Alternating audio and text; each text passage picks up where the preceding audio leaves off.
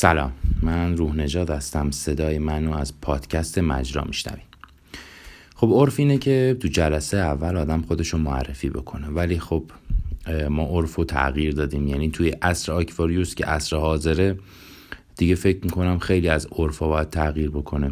منم به عنوان یک پرچمدار سعی کردم که اولین اقدامو بکنم.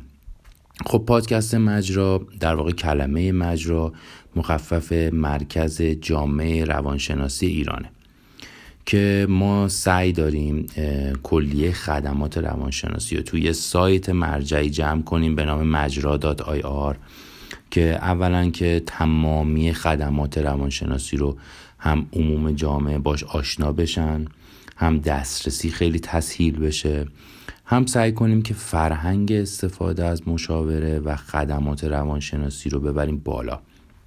چون خیلی از مشکلاتی که ماها باشون در طول روز و روزمرمون درگیر هستیم با یک زمانی گذاشتن برای مشاوره کاملا قابل حله.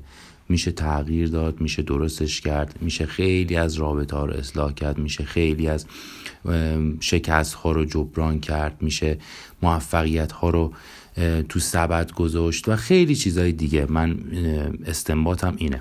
و اما در مورد خود من. من متولد آبان 1361 هستم. اسم کوچیکم تو شناسنامه مجیده ولی خب از بچگی فرزان صدا می‌کنم. هم روانشناس هستم هم فارغ تحصیل معماری داخلی از دانشگاه تهران و همچنان هم دانشجو. امیدوارم که بتونم در تیم مجرا قدم مثبتی برای شما هم وطنان عزیزم بردارم.